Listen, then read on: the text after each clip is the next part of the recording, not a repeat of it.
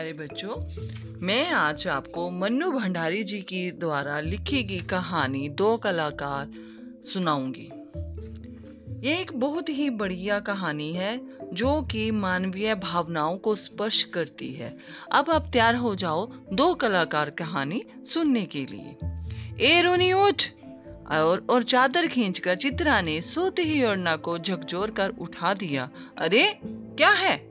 आँख मलते हुए थोड़े खिजलाहट भरी आवाज़ में अरुणा ने पूछा, चित्रा उसका हाथ पकड़कर खींचती हुई ले गई और अपने नए बनाए हुए चित्र के सामने ले जाकर खड़ा करके बोली, देख, मेरा चित्र पूरा हो गया। ओह तो इसे दिखाने के लिए तूने मेरी नींद खराब कर दी? बदतमीज कहीं की। अरे, जरा इस चित्र को तो देख, ना पागी पहला इनाम तो मेरा नाम बदल देना।